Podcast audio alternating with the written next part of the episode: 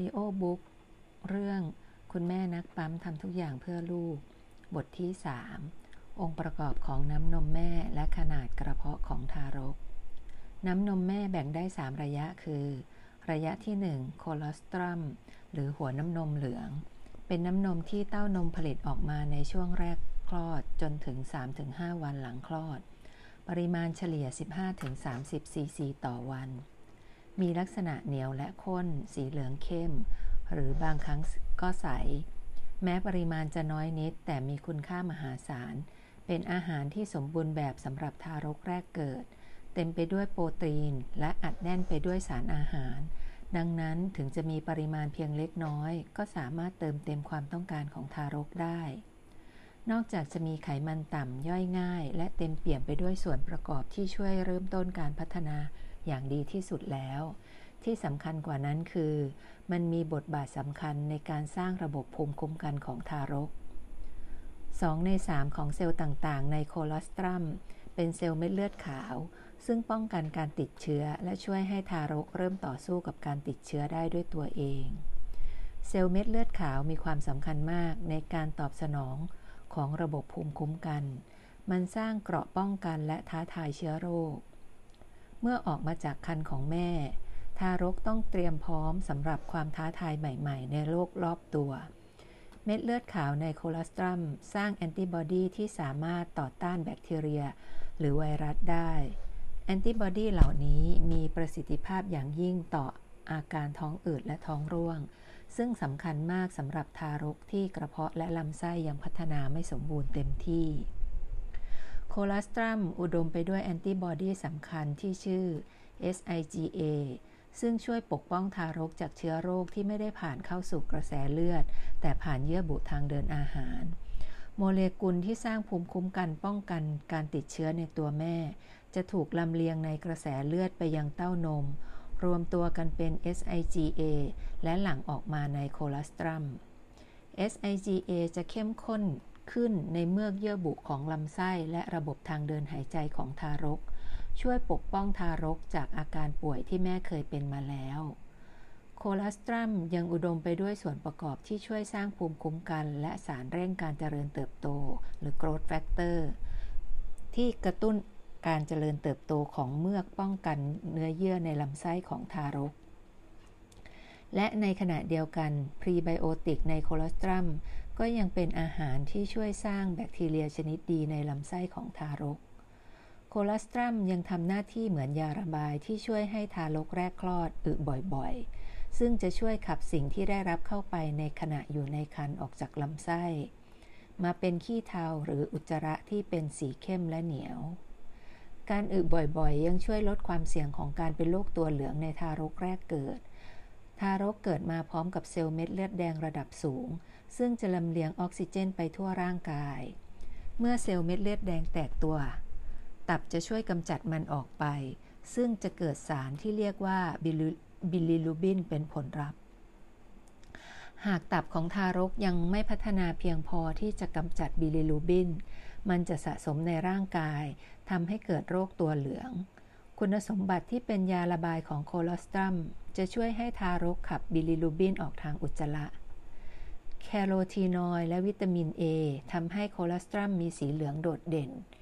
วิตามิน A มีความสำคัญต่อการมองเห็นของทารกและช่วยให้ผิวหนังและระบบภูมิคุ้มกันแข็งแรงทารกแรกคลอดมีปริมาณวิตามิน A ในระดับต่ำดังนั้นโคลอสตรัมจึงช่วยชดเชยปริมาณที่ขาดไปได้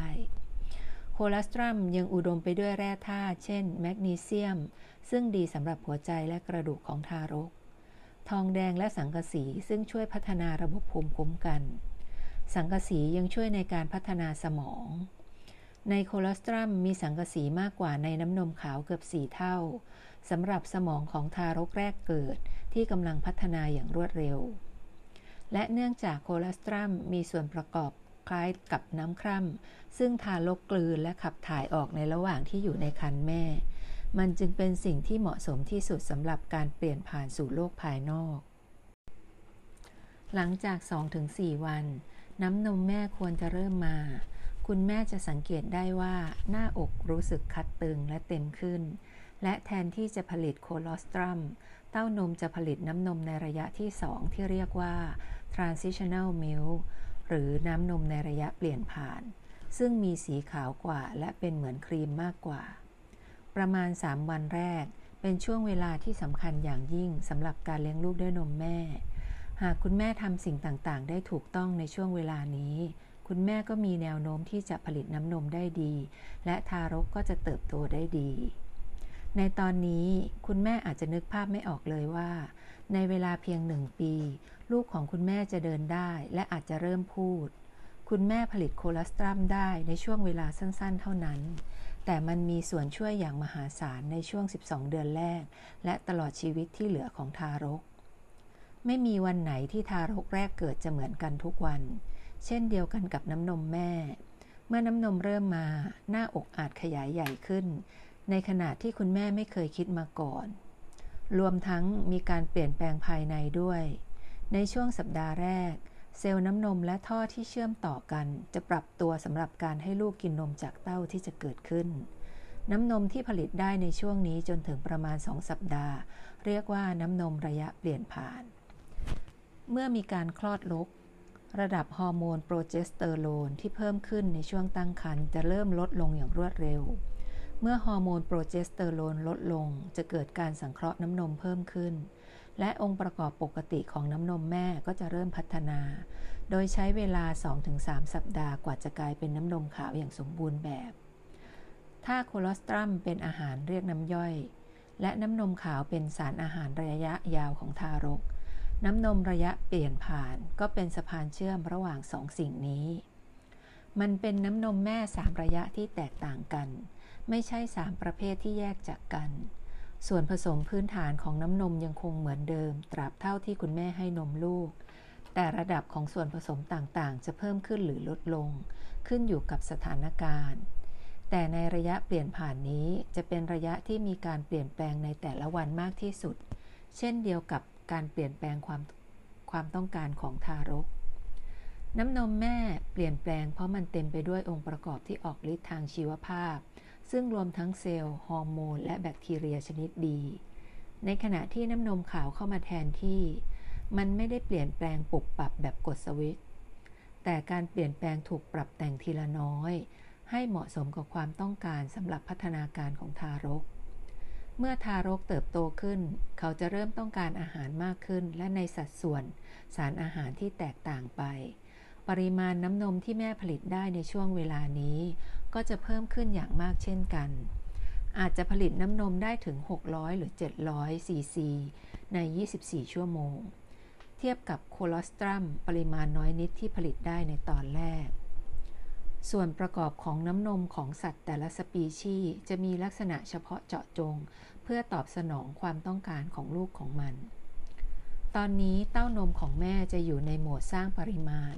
เนื่องจากมันรับรู้ได้ว่าทารกต้องการน้ำนมมากแค่ไหนเต้านมเริ่มโตเต็มที่เช่นเดียวกับน้ำนมที่ผลิตได้เมื่อเทียบกับโคลอสตรัมแล้วน้ำนมในระยะเปลี่ยนผ่านมีไขมันสูงกว่าและแลคโตสซึ่งเป็นน้ำตาลธรรมชาติที่ให้พลังงานแก่ทารกก็เพิ่มขึ้นเช่นเดียวกันปริมาณโปรตีนของนมแม่ก็เปลี่ยนแปลงเช่นกันโปรตีนในน้ำนมแม่มี2 ประเภทคือเคซีนและเวย์เมื่อเจอกับกรดในกระเพาะของทารกเคซีนจะกลายเป็นของแข็งซึ่งเป็นลิ่มน้ำนมเหมือนโยเกิร์ตช่วยให้รู้สึกอิ่มขึ้นนานขึ้นและมีคุณสมบัติในการต้านจุลชีพอีกด้วยส่วนเวที่อุดมไปด้วยแอนติบอดีจะยังคงมีสภาพเป็นของเหลวมันจึงถูกย่อยได้ง่ายซึ่งเป็นเรื่องสำคัญอย่างยิ่งสำหรับทารกแรกเกิดเมื่อลำไส้ของทารกเริ่มแข็งแรงขึ้นในช่วงระยะเปลี่ยนผ่านสัดส่วนของเวและเคซีนในนมจะเปลี่ยนจากประมาณ90:10ในโคลอสตรัมเป็น60:40หลังจาก1 เดือนและ50:50ถ้าให้นมลูกต่อไปเป็นเวลา1 ปีสัดส่วนนี้เป็นส่วนผสมของโปรตีนที่เหมาะสำหรับทารกเนื่องจากร่างกายของมนุษย์เติบโตค่อนข้างช้าในขณะที่สมองมีขนาดใหญ่และซับซ้อนนอกจากนี้มันยังมีกรดอะมิโนต่างๆที่ทารกต้องการเพื่อทำให้สมองดวงตาและอวัยวะอื่นๆทำงานได้อย่างสมบูรณ์ ปริมาณเวโปรตีนในน้ำนมแม่สูงกว่าในน้ำนมของสัตว์เลี้ยงลูกด้วยนมชนิดอื่นอย่างมีนัยสำคัญสัดส่วนของเวและเคซีนในนมวัวจะตรงข้ามกับน้ำนมแม่คือ20:80ซึ่งเป็นเหตุผลว่าทำไมนมวัวจึงไม่เหมาะสำหรับทารกอายุต่ำกว่า1ปีแม้ว่าทารกจะยังตัวเล็กแต่ในช่วง 2-3 สัปดาห์แรกเขาจะเริ่มพัฒนาระบบภูมิคุ้มกันของตัวเองแล้วและเริ่มต้องการการปกป้องจากแม่น้อยลงด้วยเหตุนี้ความเข้มข้นของเอนไซม์ป้องกันเชื้อโรคและแอนติบอดีในนมแม่จะเปลี่ยนแปลงไปบางชนิดเช่นแลคโตเฟอรินเอนไซม์ป้องกันเชื้อโรคและ SIGA แอนติบอดีจะลดลงในขณะที่ชนิดอื่นๆเช่นไลโซไซม์หรือเอนไซม์ต้านเชื้อแบคทีเรียจะเพิ่มขึ้นโปรตีนสำหรับป้องกันเชื้อโรคจะถูกสังเคราะห์ขึ้นในอัตราเดิมแต่ความเข้มข้นเจือจางลงเนื่องจากปริมาณน้ำนมถูกผลิตมากขึ้น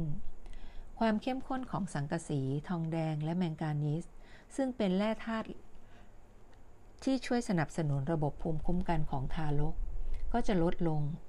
ด้วยเพราะระบบภูมิคุ้มกันของทารกดีขึ้นในช่วงระยะเปลี่ยนผ่านองค์ประกอบของน้ำนมแม่มีการปรับเปลี่ยนอย่างน่าทึ่งเมื่อสิ้นเดือนแรกน้ำนมจะกลายเป็นน้ำนมขาวซึ่งเหมาะสำหรับทารกที่โตขึ้นหลังจากนี้องค์ประกอบจะไม่เปลี่ยนไปมากนักไม่ว่าคุณแม่จะให้นมแม่ต่อไปอีก 2-3 เดือน 1 ปีหรือนานกว่านั้นหลังจากที่น้ำนมกลายเป็นน้ำนมขาวหรือ mature milk มันจะเริ่มมีส่วนประกอบที่ช่วยป้องกันทารกจากการติดเชื้อแบคทีเรียและไวรัสสูงขึ้นอาจไม่ใช่เรื่องบังเอิญที่การผลิตน้ำนมแม่ในระยะนี้จะเกิดขึ้นพร้อมๆกับเวลาที่ทารกเริ่มรู้จักหยิบจับสิ่งของใส่ปากแต่จะมีความเปลี่ยนแปลงที่ใหญ่ที่สุดเกิดขึ้นเมื่อแม่หรือทารกรับเชื้อโรคตอนนั้นสัดส่วนของเม็ดเลือดขาวในนมของคุณแม่จะพุ่งสูงขึ้นเพื่อต่อสู้กับเชื้อโรคเช่นเดียวกับน้ำนมแม่ในทุกระยะน้ำนมขาวเป็นของเหลวที่มีชีวิต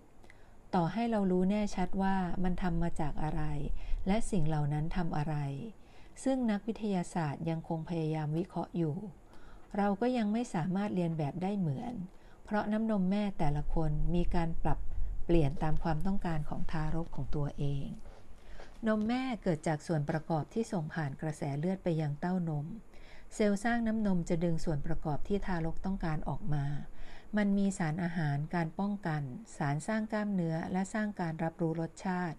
ครบหมดในหนึ่งเดียวโดยที่คุณแม่ไม่ต้องคิดอะไรเลยเพราะร่างกายจะผลิตน้ำนมออกมาอัตโนมัติตามสัดส่วนที่ลูกต้องการ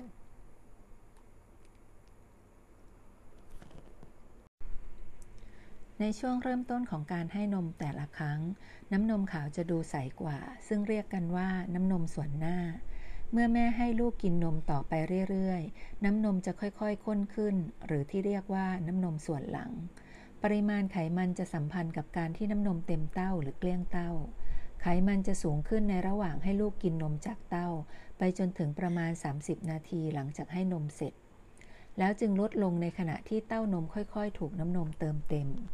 ความเข้มข้นของไขมันในน้ำนมส่วนหน้าและน้ำนมส่วนหลังขึ้นกับปริมาณน้ำนมที่ทารกดูดออกจากเต้านมด้วยดังนั้นน้ำนมส่วนหน้าในมื้อหนึ่งของวันนี้อาจมีไขมันสูงกว่าน้ำนมส่วนหลังในอีกมื้อหนึ่งของวันอื่นก็ได้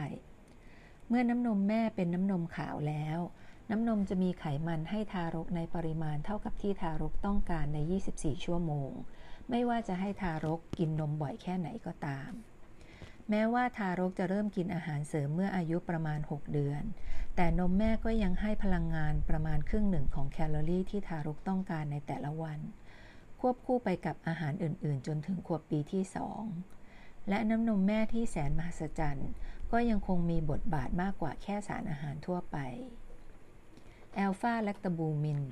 ซึ่งเป็นโปรตีนหลักในนมแม่มีคุณสมบัติในการต้านเชื้อแบคทีเรียและช่วยกระตุ้นระบบภูมิคุ้มกันของทารก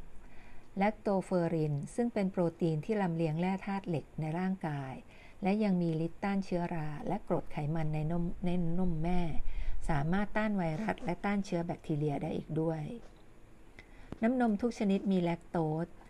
แต่น้ำนมแม่มีโอลิโกแซคคาไรด์มากกว่า200ชนิด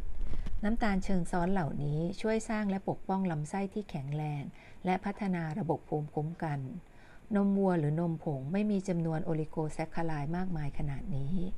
และนักวิจัยยังคงศึกษาอยู่ว่ามันมีบทบาทอย่างไรต่อมนุษย์ในทำนองเดียวกันน้ำนมทุกชนิดมีไขมันแต่สัดส่วนของไขมันในน้ำนมขาวมีความซับซ้อนอย่างยิ่งสมองของมนุษย์มีความซับซ้อนกว่าสมองของสัตว์อื่นๆและเนื่องจากสมองของมนุษย์เป็นไขมันมากกว่าครึ่งหนึ่งเราจึงต้องการส่วนผสมของไขมันที่เฉพาะเจาะจงเพื่อช่วยสร้างอวัยวะที่ซับซ้อนนั้นเมื่อเทียบกับสัตว์เลี้ยงลูกด้วยนมอื่นๆมนุษย์คลอดออกจากท้องแม่ในช่วงที่การพัฒนาของสมองเพิ่งเริ่มต้นแต่ในช่วง6เดือนแรกมวลสมองของเราเพิ่มขึ้นเกือบ2เท่าจึงไม่น่าแปลกใจที่ทารกจะต้องการการปกป้องและการบำรุงสมองอย่างมากในช่วงเดือนและปีแรกๆน้ำนมขาวมีโปรตีนมากกว่า 1,000 ชนิดที่ช่วยสร้างเสริมระบบประสาทและระบบภูมิคุ้มกันของทารกควบคู่ไปกับการเจริญเติบโตและซ่อมแซมอวัยวะต่างๆน้ำนมขาวยังอุดมไปด้วยวิตามินและแร่ธาตุต่างๆตั้งแต่แคลเซียมไปจนถึงแคดเมียมเพื่อช่วยสร้างพัฒนาการและความเป็นอยู่ที่ดีสัดส่วนของสารอาหารรองเหล่านี้เปลี่ยนแปลงตลอดทั้งวันเพื่อตอบสนองความต้องการของทารกองค์ประกอบบางอย่างของน้ำนมแม่ไม่สามารถสร้างเลียนแบบได้เนื่องจากมันเป็นลักษณะเฉพาะของร่างกายของแต่ละคนเกือบ 30% ของแบคทีเรียชนิดดีในลำไส้ของทารกมาจากน้ำนมแม่และอีก 10% มาจากผิวหนังของเต้านมแม่น้ำนมแม่ยังมีสเต็มเซลล์หรือเซลล์ต้นกำเนิดซึ่งเป็นเซลล์มหัศจรรย์ที่สามารถแตกตัวเป็นเซลล์ใหม่ได้เองและสามารถเปลี่ยนเป็นเซลล์ชนิดอื่นได้นักวิจัยยังคงศึกษาไม่หยุดเกี่ยวกับบทบาทของมันในน้ำนมแม่และพัฒนาการของทารกมีฮอร์โมนในน้ำนมขาวด้วยเช่นกันซึ่งรวมถึงฮอร์โมนที่ช่วยควบคุมความอยากอาหารและการที่ทารกจัดการกับอินซูลินนี่อาจเป็นสาเหตุหนึ่งที่เด็กกินนมแม่ตอนเป็นทารกมีแนวโน้มที่จะเป็นโรคอ้วนน้อยกว่าเด็กที่กินนมผงขอให้คุณแม่มั่นใจเถิดว่าน้ำนมของแม่ไม่ว่าในช่วงเวลาไหนดีสำหรับทารกมากกว่านมผงที่วางขายทั่วไปตลอดเวลาขนาดกระเพาะของทารกคุณแม่จำนวนมากถูกบริษัทผู้ผลิตนมผสมล่อหลอกให้เข้าใจผิดว่าทารกจะต้องการกินนมปริมาณเท่านั้นเท่านี้ตั้งแต่แรกคลอดและเพิ่มขึ้นเรื่อยๆเมื่ออายุมากขึ้นซึ่งเป็นความเข้าใจที่ผิดมากและทำให้คุณแม่ไม่มั่นใจว่าตนเองจะผลิตน้ำนมให้ลูกได้เพียงพอทันทีที่ออกมาจากท้องแม่ทารกต้องเผชิญกับการเปลี่ยนแปลงขนาดใหญ่จากที่เคยได้รับทุกอย่างจากแม่ผ่านสายสะดือทารกจะต้องหายใจทางจมูกกินอาหารทางปากระบบย่อยอาหารเริ่มทำงานเองน้ำนมแม่ในวันแรกๆจึงมีปริมาณน้อยมากแต่เป็นน้ำนมที่อุดมไปด้วยคุณค่าทางอาหารอย่างมหาศาลที่เราเรียกว่าน้ำนมเหลืองหรือโคลอสตรัมนั่นเองการดูดกระตุ้นบ่อยๆทำให้น้ำนมเริ่มมีปริมาณมากขึ้นทีละน้อยสัมพันธ์กับระบบย่อยอาหารของทารกที่ค่อยๆเริ่มทำงานน้ำนมแม่มีสารอาหารที่ทารกดูดซึมและนำไปใช้ได้อย่างมีประสิทธิภาพมากกว่านมผสมดังนั้นปริมาณน้ำนมแม่ที่ทารกต้องการจึงไม่ได้มากอย่างที่คุณแม่หลายคนถูกข้อมูลข้างกล่องนมผสมล่อหลอกคุณแม่ส่วนใหญ่ไม่ทราบว่าการที่น้ำนมแม่ในวันแรกๆมีปริมาณน้อยๆเพียงแค่ซึมเป็นหยดๆนั้นเป็นสิ่งปกติเพราะกระเพาะของทารกแรกคลอดนั้นมีความจุเพียง 5-7 ซีซีหรือ 1-1.5 ช้อนชาซึ่งเท่ากับเชอร์รี่ผลเล็กๆเท่านั้นดังนั้นการปั๊มนมในวันแรกๆแล้วได้ติดก้นขวดจึงเป็นเรื่องปกติ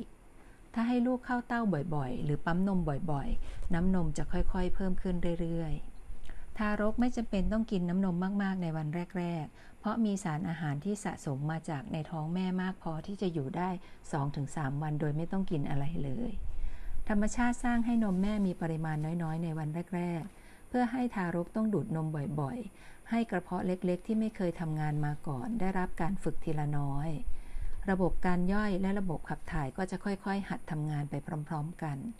นอกจากนั้นการที่แม่ได้โอบกอดลูกบ่อยๆในขณะที่ให้นมยังเป็นการช่วยให้ทารกปรับตัวเข้ากับโลกใบใหม่ที่แตกต่างจากโลกภายในท้องแม่อีกด้วยประมาณวันที่3ขนาดกระเพาะของทารกจะมีความจุประมาณ 3/4 ถึง1 ออนซ์เมื่อครบ1 สัปดาห์ จะเพิ่มเป็น2ออนหรือเท่ากับขนาดของลูกปิงปองและมีขนาดพอๆกับไข่ไก่ฟองใหญ่เมื่อมีอายุ1 เดือน